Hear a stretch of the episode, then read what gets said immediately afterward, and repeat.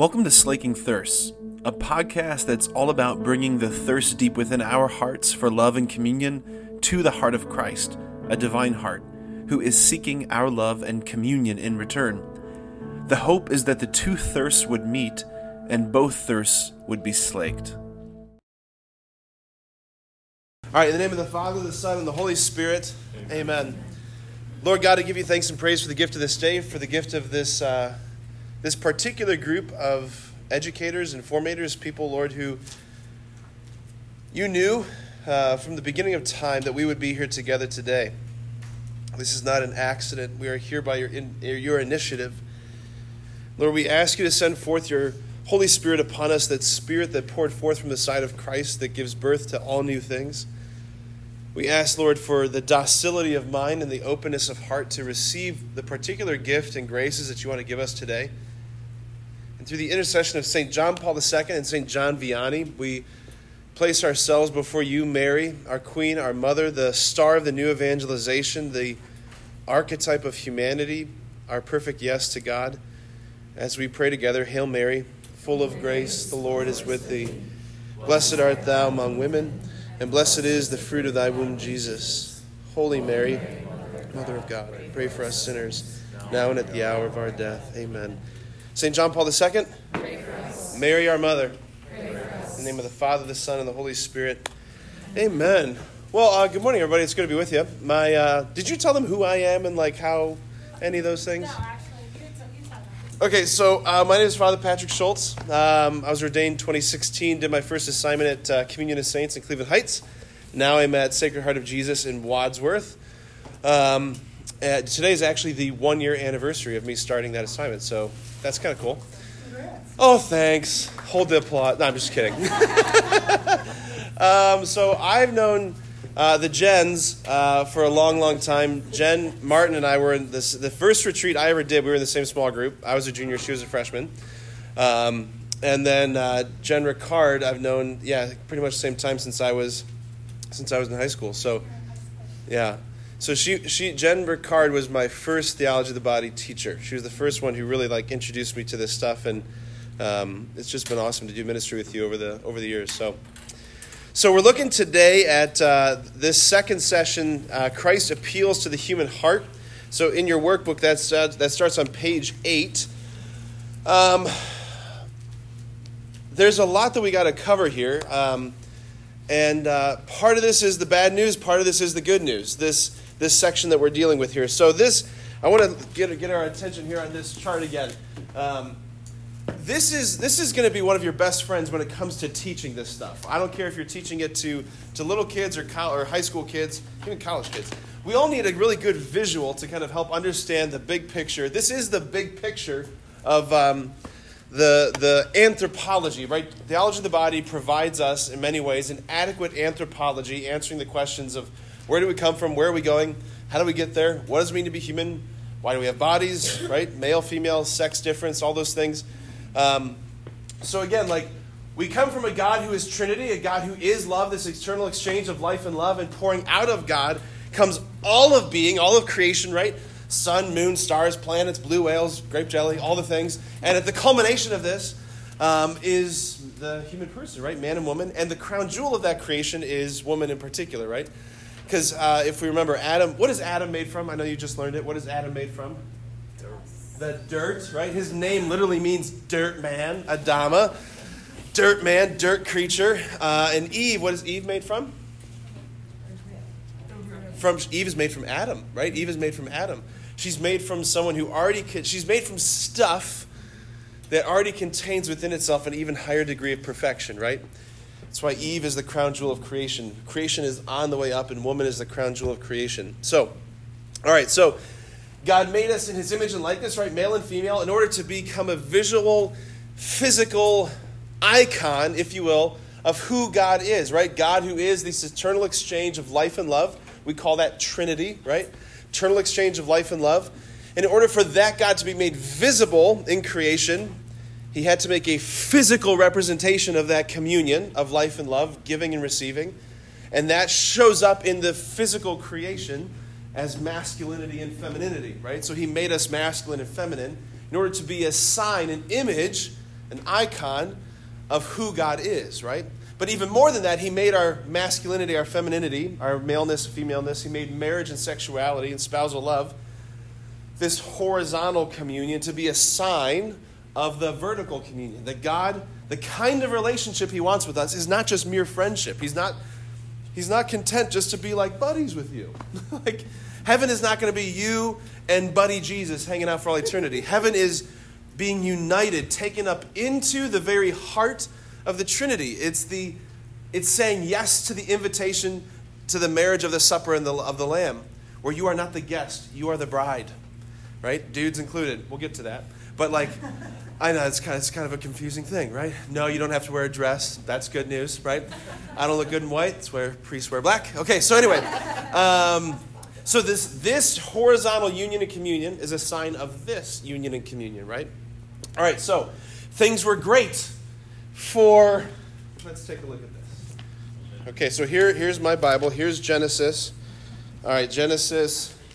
We've got Genesis 1, Genesis 2, and then everything goes to crap after one page. like we made it one page, right?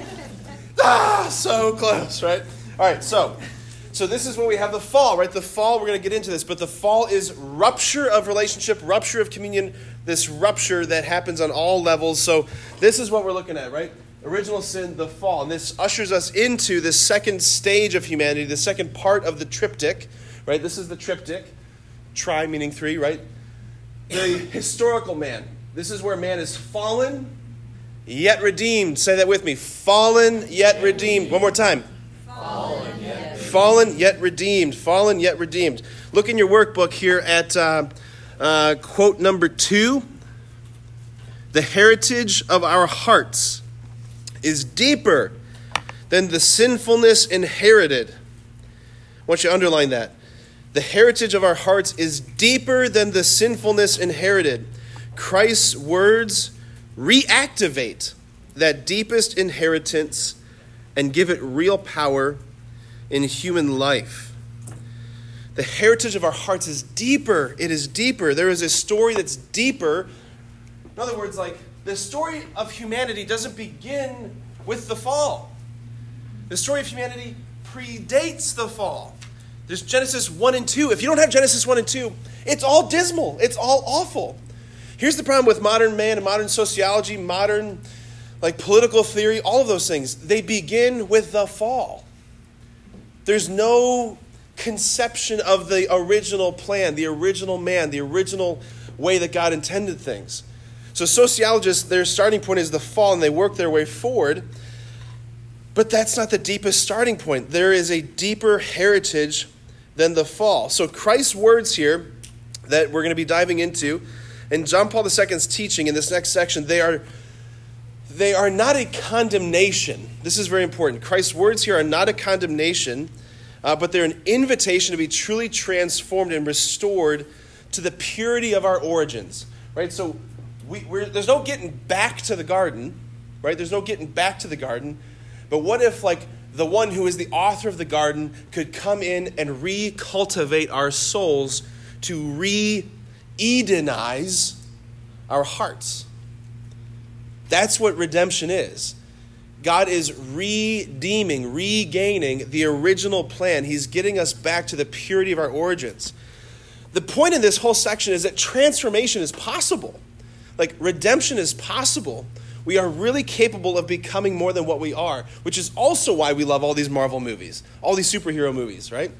We love the idea of becoming more than what we are, right? I love this in the school I teach in, right? All the schools I've been to. The, um, our hearts know this, right? Little kids, I would say up to about fourth grade ish. Think about Halloween at the school. What do little boys and girls dress up as? K through four, K through three. Teachers, tell me. Superheroes. Superheroes. What else? Princesses. Princesses. What else?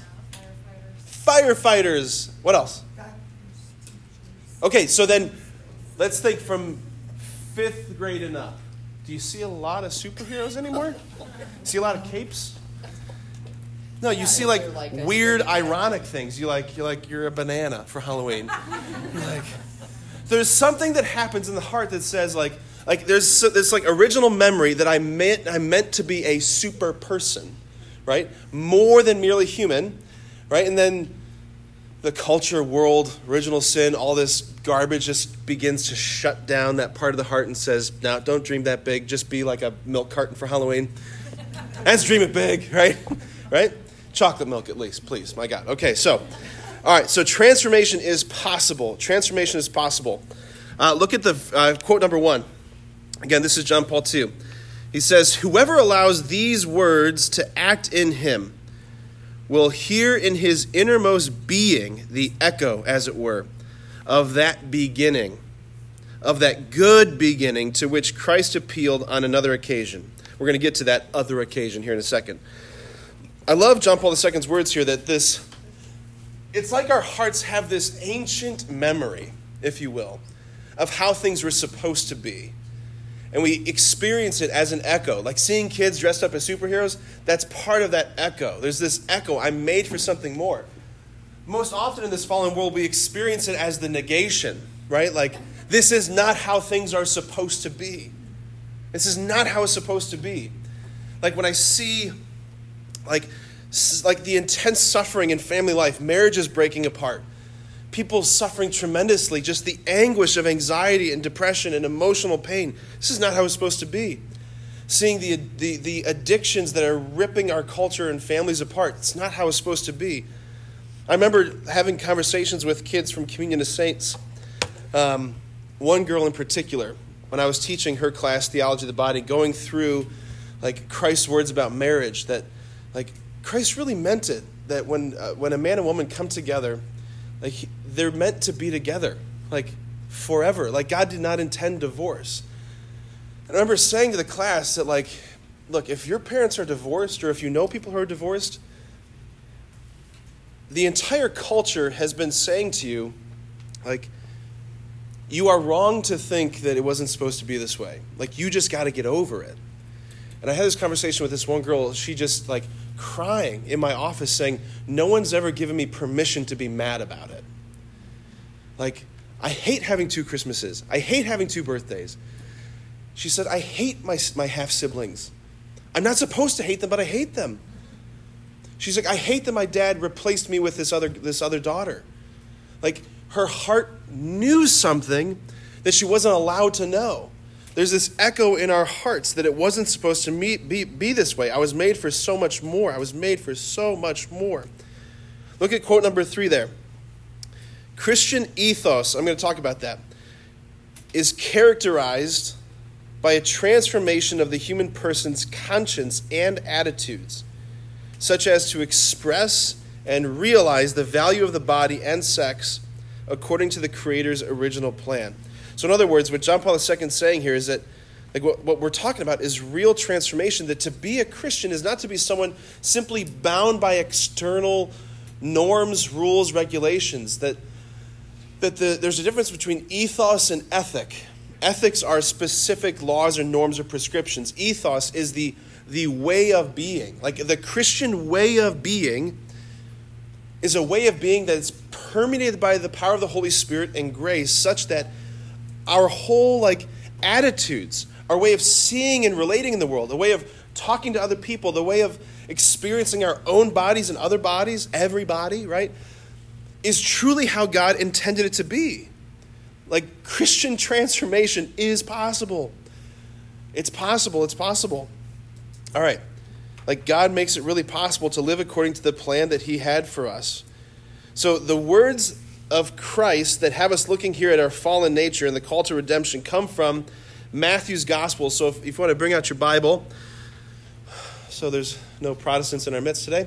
Okay, just kidding. All right, so they're, they're, they're right here at the top. Okay. By the way, next time you do anything like this, like bring your Bible, okay? Bring your Bible. Theology of the Body, if it's anything, it's a Bible study. And this is our book as Catholics. Amen? Okay? All right. So we got to know our Bible a little bit better. So uh, Matthew chapter 5. Anybody off the top of your head know what's going on in Matthew chapter 5? Come on, Catholics. I believe in you. Brad? Beatitudes. The Beatitudes, which occur in what context, Father Ed? Sermon the Sermon on the Mount. He gets the gold star. You get a half gold star, Brad. Okay. All right. So here we have Jesus saying, let me just read this from Matthew 5. You have heard that it was said, You shall not commit adultery. But I say to you that everyone who looks at a woman lustfully has already committed adultery with her in his heart. Then he goes on If your right eye causes you to sin, pluck it out and throw it away. It is better that you lose one of your members than that your whole body be thrown into hell. And if your right hand causes you to sin, cut it off and throw it away. It is better that you lose one of your members than your whole body go into hell. Okay. So here Jesus is giving some intense words, right? This is intense. If you don't feel the intensity, you're not listening. This is intense, right?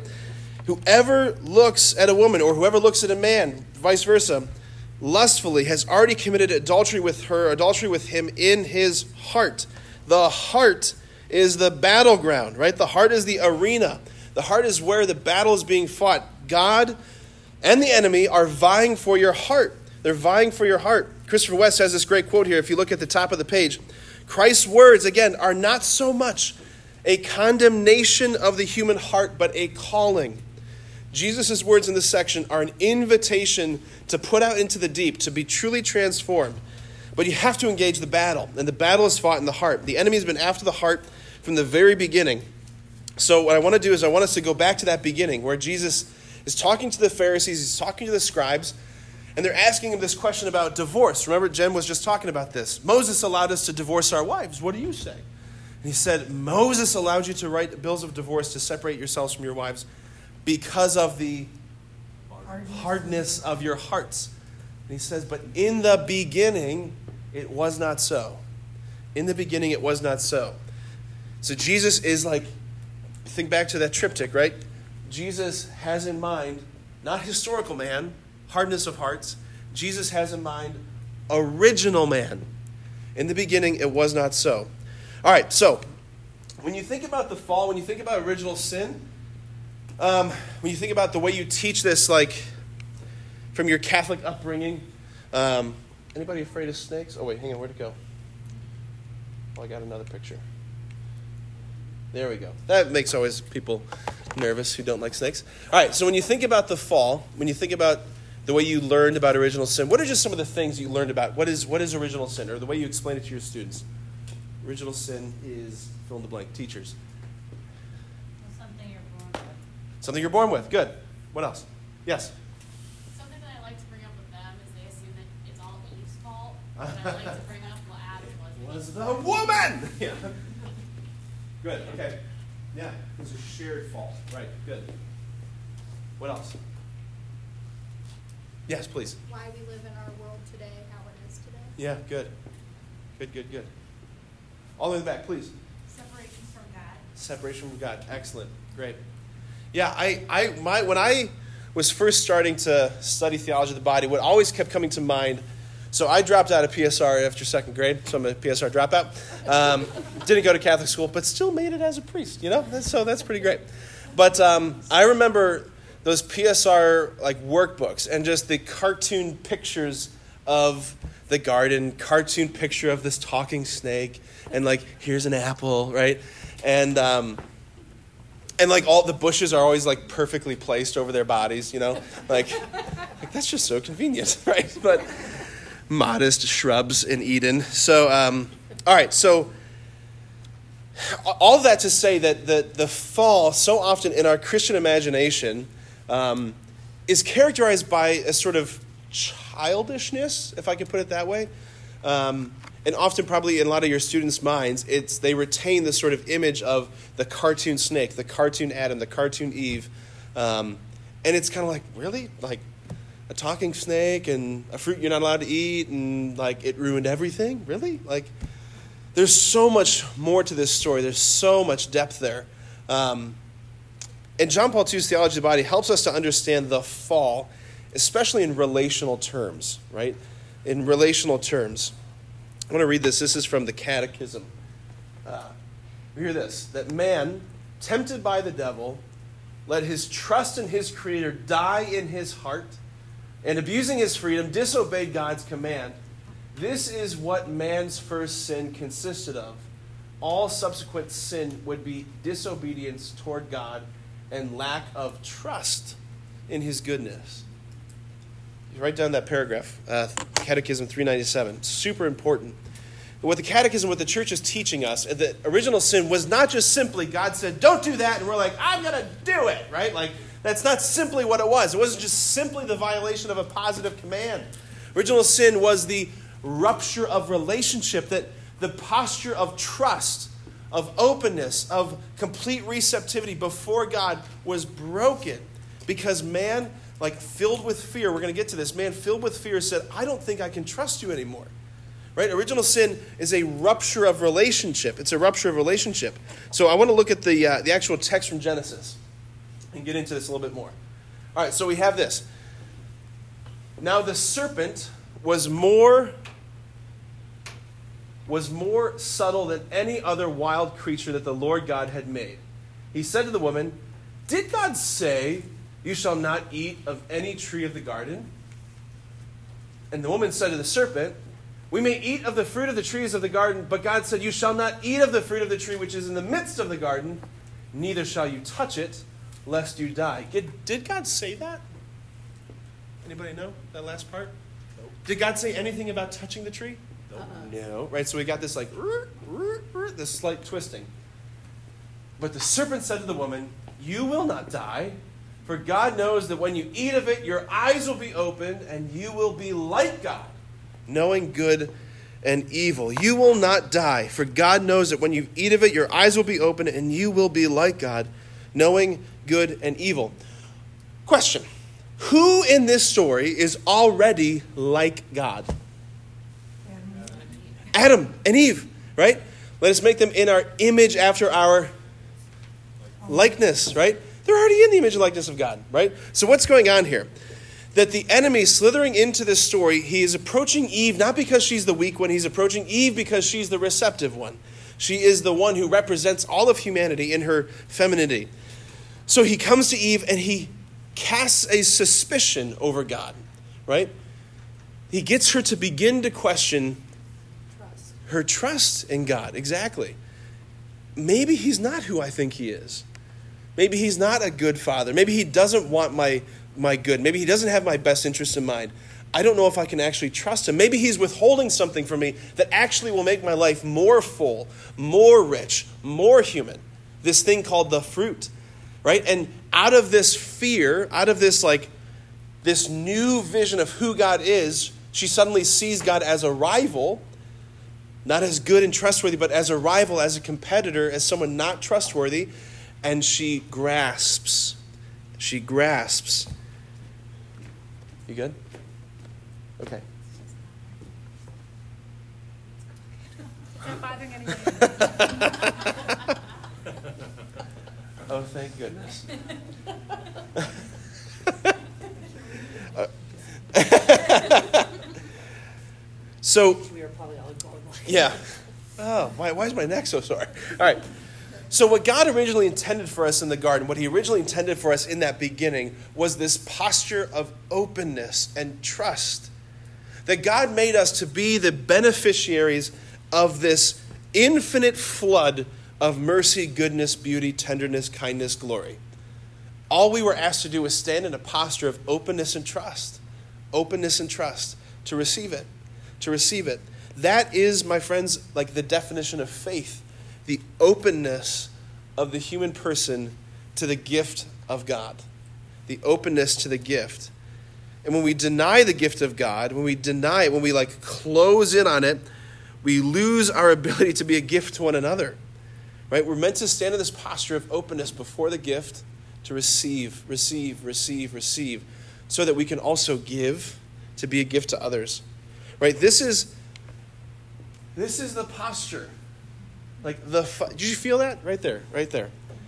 Like this is the corrective. This is the posture of the human heart properly ordered before God.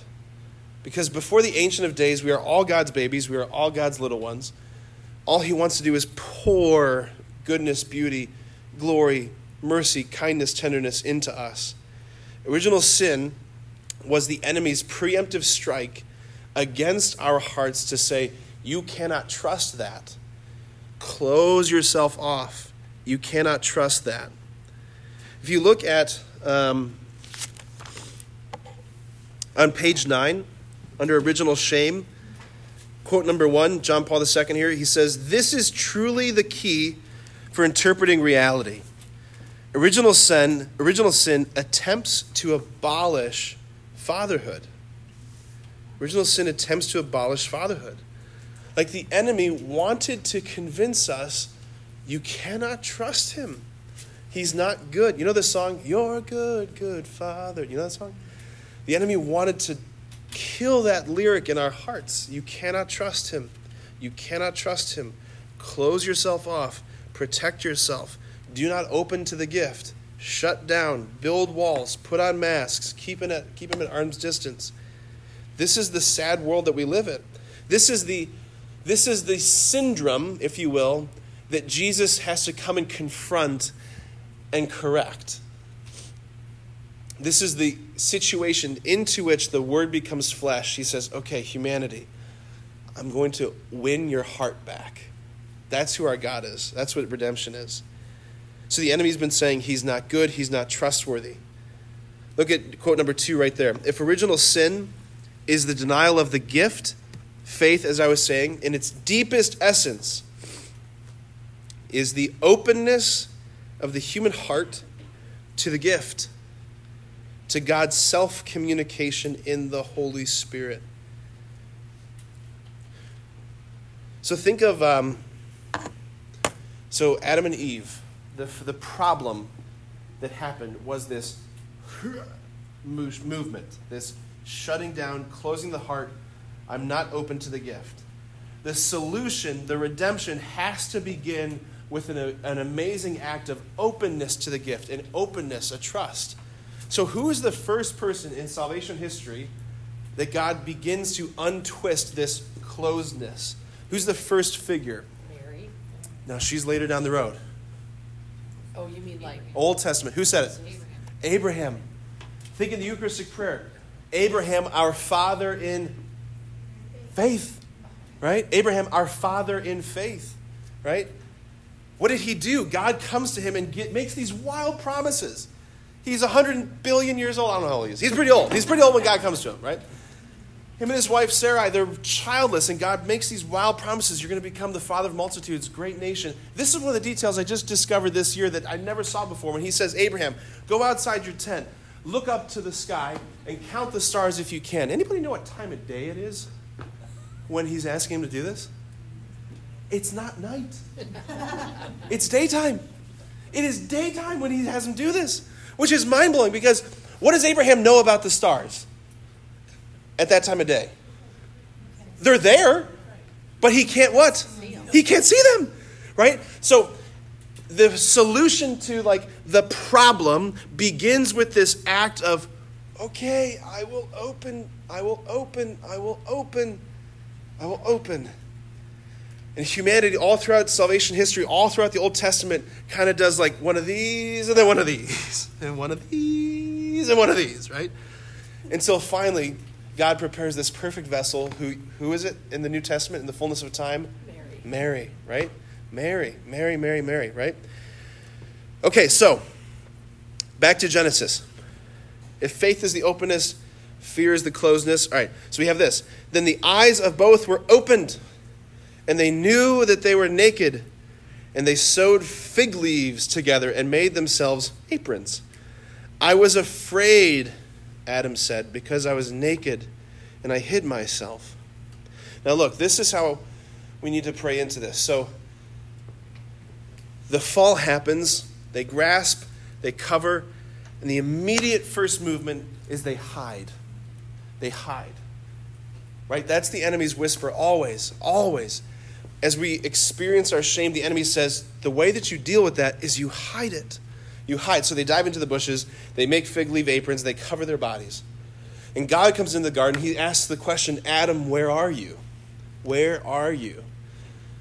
And you have to know there's no like tone given in the scriptures. There's no like emoji in like the original Hebrew, right? So, like, it's the Holy Spirit who provides the tonality that's really important because it's not God saying, Adam, where are you?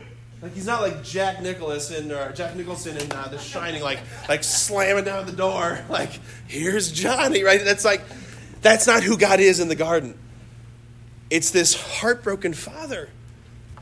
It's Adam, where are you? Where are you?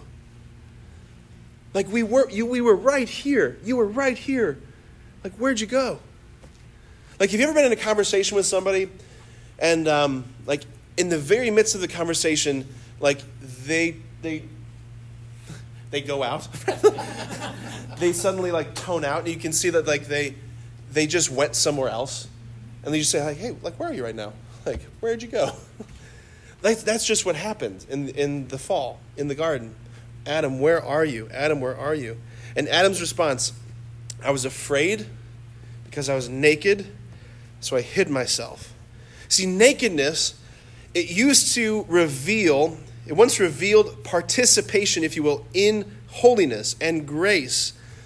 Now, nakedness reveals their loss, right? Nakedness was like the naked bodies of Adam and Eve were the like the full revelation of the person. The person was fully revealed through and with and in the body. Right? Like this is a weird thing. We've we've experienced this like kind of in a highlighted way the last 2 years with masks, right? We've all kind of had a heightened awareness of how important the face is. Right? I used to be very convinced that like you need to see someone's eyes to really know their face but I can tell you now, it's like it's like this part. I feel like that we really need because I just you know I'm a year at my parish. I learned my people, like their names and their like from here up, for like the first seven months, and it's only the last few months that I've gotten to see the rest of their face, and I've had to relearn who they are. Right, the face is the revelation of the person. It's it's like it's the revelation of the person. This is going to sound weird, but imagine, if you will, like the like before the fall, the body's capacity. The body was, the whole body was able to do what the face can do now. Let me say that again. Like the face now reveals the person. Before the fall, the entire body was able to do what the face does now. Like the whole person was communicated through the body, right? Now we no longer see the body as a revelation of the person and a divine gift, right? I love this from John Paul II. He says, The body and gender difference are now blamed. They're now blamed for the rupture caused by sin. But he says this is a cover up, almost an excuse not to face the disorder of the heart. Right? We think somehow that, like, the problem is, the nakedness. It's the body. It's the flesh. That's the problem. That's the evil. That's where all the, that's where all the bad stuff is. No, that's not the problem. That's symptomatic of the problem, right? Something's gone terribly wrong. You want evidence of this? Notice how every single one of us right now is wearing clothes. It's pretty great, right? It's a pretty good thing, right? Because like, like if all of a sudden there was a genie who just snapped his fingers and like four people in this room were suddenly naked at random, like it would be like ah, right? Like it'd be it'd be a horrifying thing. It'd be a very scary thing. All of a sudden, like the thought of suddenly being naked, because we sense deeply how suddenly being exposed would be horrible. We, we sense deeply this, this thought that, like, I cannot be exposed like that. I do, not, I do not deserve to be exposed like that. I'm not a person that needs to be exposed. I'm a, per, I'm a person that gets to be revealed in love, right? So, this is where John Paul II starts bringing in the conversation about shame, and this is important for us. So, look at. Um, uh, da, da, da, where is the shame quote? Wish I had them numbered right. Page nine. Um, shame touches on that's oh there yeah yeah yeah. So quote number one: Man alienated from original sin. Thank you. All right. Shame touches men and women, men, man and woman at their deepest level, and seems to shake the very foundations of their existence. From this moment on, shame will cause a fundamental disquiet in the whole of human existence. Look at the next quote Shame is a natural form of self defense for the person against the danger of descending or being pushed into the position of an object for sexual use. So, like, part of the experience of shame is knowing that, like, were I to be exposed, there's a chance that I wouldn't be met with love in my nakedness. I would be met with use. And, like, as a person, I'm not meant to be used, I'm meant to be loved, right? Like, the proper ordering of things is that we love people and use things. In this modern world, because of the fall, we love things and use people. We use people, right? So shame has this twofold role. It, it, it reveals the great dignity we have and also protects us from like being used, from being used, which is why we veil our bodies, which is why modesty is important, right? We don't veil things because they're bad and ugly and awful and evil. We veil things that are beautiful and are like it heightens the reality of how good and noble the thing is, right? Think about a, a church. In the tabernacle, there is traditionally a curtain. As you open the door there's a curtain there a veil there right? Think of the temple in jerusalem. There was a veil that separated in the holy of holies right? Brides walking down the aisles traditionally are wearing what? Veils. Because they are so ugly. No because they are so beautiful and so good right? They're so good. Okay so continuing genesis to the woman god said in pain you shall bring forth children Yet your desire shall be for your husband, and he shall dominate you. Genesis 3:16. We can look at all of human history in some ways. This is under the, an apparent inequality. Just, just keep going out. Okay. Not worrying about you. The whole of human history, John Paul II says, can be marked, has been marked by various forms of uh, male dominance, right? That God made masculinity different than femininity. He made men very different than women and women very different than men. And our giftedness was meant to be complementary for each other. Um, properly ordered, our masculinity is meant to be at the service of femininity, and femininity at the service of all of humanity. Um, but in the fallen world, the giftedness of protection becomes a, a curse of predation in some ways, right? So masculine dominance um, has been a problem throughout all of human history, right? Because the way that God has made the man, I mean, just think about the way that our bodies are designed. Like you think about, um, uh, back to Marvel superhero comics, right? Think about like comic book characters, right? So mass male bodies are can be drawn with these angular, sharp outward lines, right? There's an outwardness towards masculinity, whereas femininity, there are these curved inward facing lines, right? Inward facing. In moments of fight or flight, the stress hormone within men's bodies and women's bodies do different things. For a man, when the fight or flight response happens, cortisol pushes blood to a man's extremities, to his hands, to his arms, to his feet. Why? That if he should need to fight and defend something, he has the blood there to do it in moments of fight or flight, those sorts of things in women's bodies, it pushes blood from the extremities into the core, specifically towards the abdomen, towards the womb, in order to preserve life, should there be life there. Right? There's a difference. The skin on men's backs is, on average, and for the most part, way thicker than on women's bodies. Because men, before we had shields and armor, our bodies literally had to be physical shields if it needed to be. Right? These are real things. There's a reason why nature makes statistically more men than women.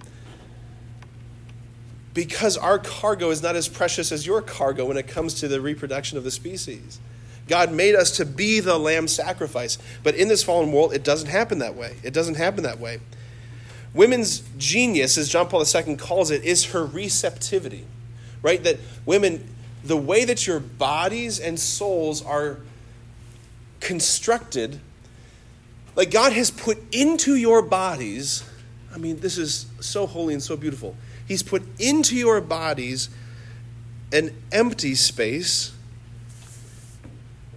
that's meant to house another. Right? There's a place in you, there's an organ that you have that doesn't exist for you. It exists for another. Like built into the architecture of femininity is this truth that says, I am meant to open to receive, conceive, nurture, and bring forth life. I'm meant to be open to the to welcome the concrete other. Right? That's what a woman's body says. And what a woman what a woman is, John Paul II says, in her physicality, she's a sign of all of humanity. She's a sign of all of humanity. Because just like in the marital embrace, it's the bridal posture to open, to receive the gift. Remember, what is the definition of faith? Openness to receive the gift. So the bride is one who opens to receive the gift, who conceives the gift, who nurtures the gift, and brings forth new life, right?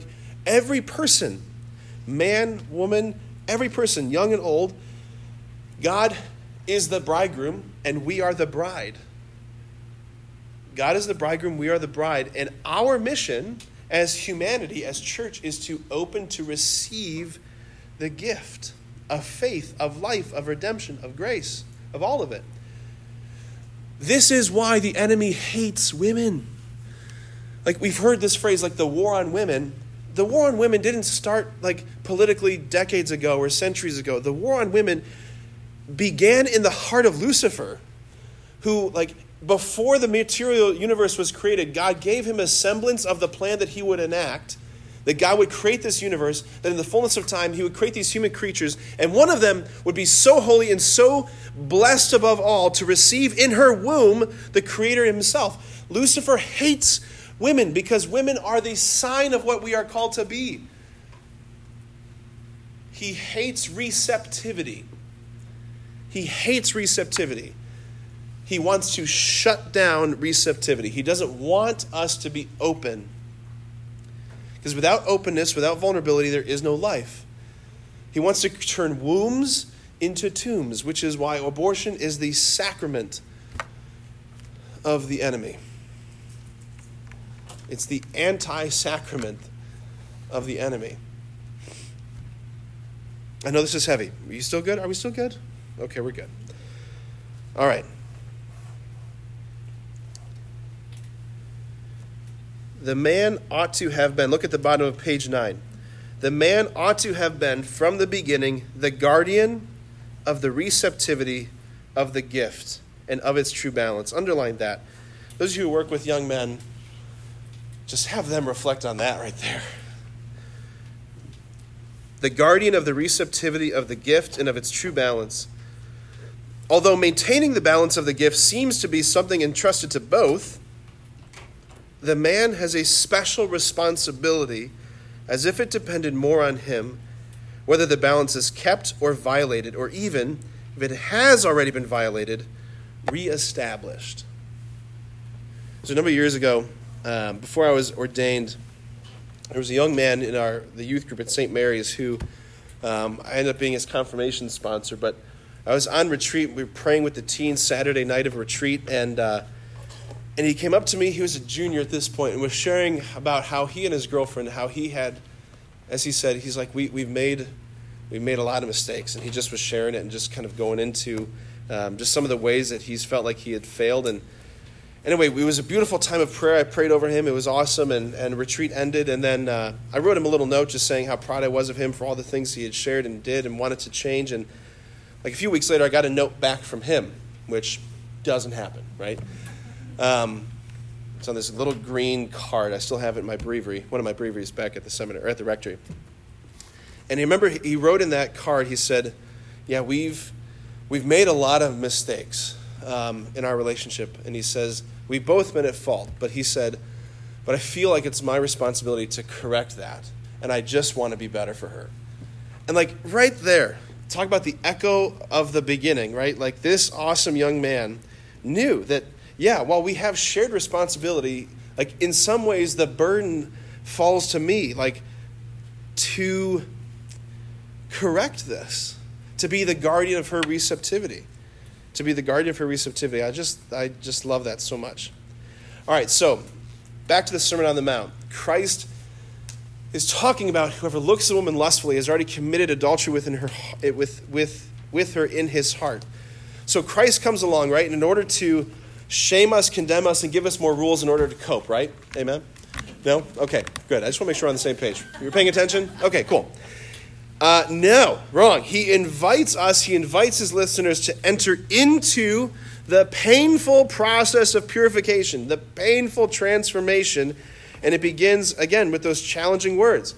So we have Jesus, uh, that's not Jesus, that's Jesus, on the Sermon on the Mount, preaching. And he says, You have heard that it was said, You shall not commit adultery. But I say, whoever commits, whoever looks at a woman lustfully has already committed adultery within her heart. Is Jesus not like asking us to do something impossible? Like, is this not what Jesus is asking us to do? Right? Like, like I just, this is beyond me. This is beyond me. Right? This seems impossible. This seems far beyond us. No. Jesus is not asking us to do something impossible. What he's doing, his words specifically, they're taking us to the radical depths of what the law was always pointing to. His words are taking us to the radical depths. Radical from the Latin word radix, which means to the root. Right? Think of like radish. Where do radishes grow? In the ground, right? Radix, radical. He's taking us to the radical depths of what the law was always pointing to. I'm going to share a few other quotes that are not in your in your um, uh, in your uh, workbook, but St. Augustine. The law was given that grace might be sought, and grace was given that the law might be fulfilled. Right? Like part of the reason St. Augustine the church fathers saw that God gave the law in the first place was not so that we could crush it and be like, we got this, we nailed it, we can do all these laws. Right? Part of the reason why God gave the law was so that we would discover we can't do this. Like, we can't keep these laws. We can't do this. And God's like, perfect. Because now I can give you grace so that you can actually fulfill the law. Fulfill the law. Look at, um, uh, da, da, da, look back on page 8 under Whoever Looks to Desire, quote number 1. The Sermon on the Mount makes the transfer or shift of the meaning of adultery from, from the body to the heart. So, again, a radical interiorization. It's not just an external thing, it's an interior transformation. The look, John Paul II says, expresses what is in the heart. And Christ wants to show that man looks in conformity with what he is. And what you are, human person, is a unique, unrepeatable, irreplaceable image of God whose origin is love, whose destiny is love. You are made for love, and you're meant to look upon each other with love. Like in, in particular, my dear sisters, you know the difference between being looked at and being seen. Amen? Right? There's a big difference. You're not meant to be looked at, you're meant to be seen. And God is saying, Jesus is saying, I can actually transform your heart in such a way that you see people, like really see them. Like you probably have known some of these people, some of these incredibly holy people. I'm thinking of Father Bob McCreary. So, Jen, you, you just witness for a second. What is it like to be looked at or seen by Father Bob? It made me cry. See? Right there. Uh, yeah, I, uh, the way he looks at everybody. I remember feeling so loved by him, just having him look at me. But then as I talk to other people, I'm like, oh, he makes everybody feel that. Yeah. The radical transformation. Look at quote number two there. Adultery in the heart is not committed only because the man looks in this way at a woman who is not his wife, but, pre- pre- but precisely because he looks in this way at a woman. Like the problem is not that you're, the, that you're looking at someone who you're not married to in a lustful way, it's that you're looking in a lustful way. It doesn't matter if you're looking at your spouse or not, right? Even if he were to look in this way at his wife, or even if she were to look in this way at her husband, he or she would commit the same adultery in the heart. This was huge and like bombshell shocking for the church when John Paul II said this. Like, what do you mean you can be like committing adultery with your spouse? Like against your spouse, looking at her in a lustful way, looking at him in a lustful way. Isn't that, isn't that what marriage is for, after all, right? Like, you gotta, you gotta get an outlet somewhere, right? Like, no, no. He's saying, like, not even your wife, not even your husband are you supposed to be looking at in a way that I want to use you, consume you, take you for myself. Right? Your spouse is supposed to be the person, here is my body given for you. I want to love you. I want to see you. I want to know you. I don't want to use you. I want to love you. Right? All right, so this was just huge for John Paul II. Jesus, uh, we have St. Paul saying, um, no, Jesus says in Matthew, he says, Think not that I have come to abolish the law and the prophets. I have come not to abolish them, but to fulfill them. And St. Paul says in Galatians, If you are led by the Spirit, you are not under the law. We are not under the law. So there's a big difference between ethics and ethos. I was saying this at the beginning. Like we all know the commandments, right? Ethics, right? The commandments are the ethics, the positive prescriptions, right? And in and of themselves, they do not change our hearts, right? They are just the rules. They are the bottom line. Like if you want to be human, if you want to be at least decent, you've got to at least be doing this. Christ did not come to give us more rules. He came to transform our ethos. He came to transform our hearts so that we no longer needed the rules, right? Like it's the difference between anybody in here play an instrument? What do you play? Um, guitar and piano. Guitar and piano. How long have you been playing guitar and piano? Um, I just play the guitar like an amateur. Okay. But for about 15 years. What about piano? Uh, I used to play like when I was younger, about 10. Okay. What do you play? Piano. Okay. So like I'm trying to teach myself guitar, right? And like I just would love to be able to just like play and lead some worship. That's all I want to be able to do. I just want to be able to go into chapel and like just I can do it on my own. I just I want to be able to do that. But like I have to like my hands hurt a lot when I'm trying to do these chords. I don't think my my I think I've got too fat or meaty of hands to ever do a bar chord. I don't think it's ever going to happen in my life, which is like sad. I can't wait for my glorified body to be able to actually play guitar. But um, like I, ha- it's like so much thinking, and I'm just constantly like, uh, uh, uh, and then you can never actually sing when you're doing that, right? Versus someone who's been doing this, internalizing, right, the ethic, if you will, the like the rules, the prescriptions um, of guitar playing, right? People like think of like, um, uh, like Jimi Hendrix, or think of, um, um, uh, give me a second, uh, John Mayer, right? These amazing virtuosos on guitar. They are not going like, uh, uh, like, they just like go, right? They have so internalized the ethic, if you will, the rules of guitar that they just freely play guitar. So, like, what, what John Paul II is saying is that Jesus, like, okay, you've got guitar playing and you've got this thing called life playing, right? Jesus has so come to give us the grace and power that we don't have to so much like be guided by the rules of the game of life. He's given us the grace and the power to actually transform us so that we are effortlessly living the way that we were meant to live. And we can play the game of life like we were meant to live. Does that make sense? Yep. Yeah, great. Here's another great quote from um, another amazing woman named Mary Healy. I love this. Jesus does not just command us, but empowers us. He's, he doesn't just say, try harder. He doesn't do that. Nowhere in the gospel you see Jesus say, you, you just need to try harder. like, that's not a thing. He gives us the grace. Grace is power. Say it with me. Grace is power. Grace is? Grace is power. Grace is power. Grace is power.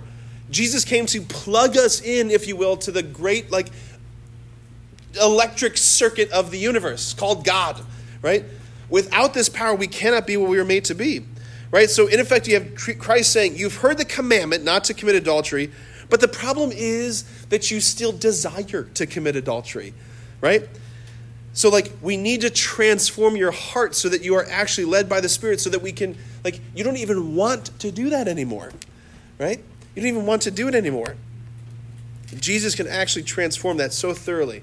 Another great quote from Mary Healy Jesus did not come just to give us a stricter moral code. Is that the best the Son of God could do for us? No, he gave us the capacity to live out the true meaning of human existence, which is to participate in God's own love. We are no longer fallen humanity ruled by lust because Christ came and died for us. We are redeemed humanity, fallen yet redeemed, fallen yet redeemed, fallen yet redeemed. Right? So so many of us like we hear it so often in the church. I think so many of the problems we have in the church is because we think we've got to like because of how like the, the painful process of purification, because the battle, we think we need to lower and water down the morality bar because it's just hard. We hear people say things like, I'm only human. You can't really expect that of me. Right? That's not possible. Do you not know the urges and drives I have, right? You are not only human, though. You're not. Right? That's, not, that's an inaccurate anthropology. To be human is to be infused by grace, wedded to the Holy Spirit, coming from glory, destined for glory. Like you've got all of the angels and saints, this army of glory on your side. The enemy's just this pipsqueak who wants to frustrate you and like throw you off. You are not only human. You will outlive every galaxy and universe. Galaxy, right? We have one universe. This universe. You'll outlive the universe. Right? To be human is to be so much more than just a fallen creature. All right, John Paul II, on the back of, uh, on the bottom of page 9.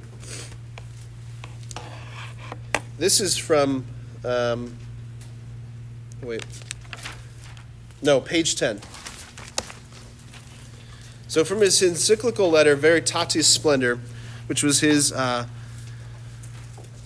encyclical on, on morality, where John Paul II put to rest a lot of heretical thoughts that were kind of swirling in the church. Basically, after the Second Vatican Council, this is a very like broad brushstroke. Um, there was a, a wide, there was a great movement in um, Catholic morality that created all these other visions of morality because we just thought it'd be more pastoral. It's just so hard to live up to the church's vision of things. And John Paul II, in Veritatis Splendor, says, no. Like, unless it's anchored to the truth, that's not actually loving.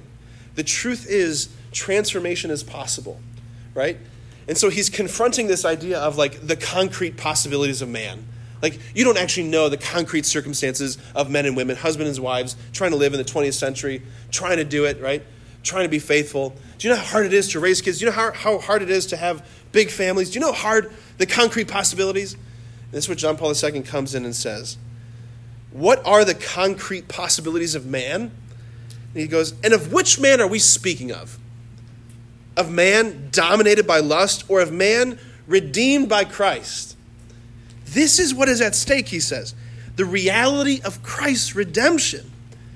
Christ has redeemed us. Like, what's at stake here is like, did Jesus on the cross actually do something for us? That thing that happened on Calvary 2,000 years ago, like, does that make a difference? Like, is that, is that, like, did he do anything worthwhile for us? Because if we say, like, the concrete possibilities meant we can't really be redeemed, then we're saying that Christ's death on the cross meant nothing. What's at stake, the reality of Christ's redemption. Christ has redeemed us. That word redeem means like to regain, to buy back. Christ has bought back for us. He has regained the original meaning of our human embodiment. And He's given us the grace, the power of the Holy Spirit to actually live the deepest truth and meaning of what that means to be human. He's plugged us into the power grid, right? JP2 continues. This means he has given us the possibility of realizing the entire truth of our being. He has set our freedom free from the domination of concupiscence. Right? Concupiscence is the is how our intellects and wills are bent. Right? Bent away from the truth, bent away from the good. He has set our freedom free from the domination of concupiscence and if redeemed man, this is great. If redeemed man still sins, anybody here still sin? Okay, so just Jen and I. Cool. All right. if redeemed man still sins, this is not due to an imperfection of Christ's redemptive act, but to man's will to not avail himself of the grace which flows from that act. Please underline that, star that, whatever you got to do. God's command is, of course, proportioned to man's capabilities, but to the capabilities of the man to whom the Holy Spirit has been given. Right? You are not merely human. You are not merely human. A, human being that's been given the Holy Spirit is capable of unbelievable things. We're going to land the plane here, um, and let's end in prayer. Maybe we can open up for just a few questions. Yeah? All right. name of the Father, the Son, and the Holy Spirit. Amen. Lord Jesus Christ, by the gift of the Holy Spirit, you have come into our brokenness, into our human story, not to condemn us, not to point a finger at us, but to empower us, to call us back to the purity of our origins, and to give us the grace to actually live out the deepest truth of our being as human. God, we avail ourselves again to the redemption of the cross. You have set our freedom free. May we be true saints for the glory of your kingdom. We pray all glory be to the Father, and to the Son, and to the Holy Spirit, as it was in the beginning, is now, and ever shall be, world without end. Amen. In the name of the Father, the Son, and the Holy Spirit. Amen.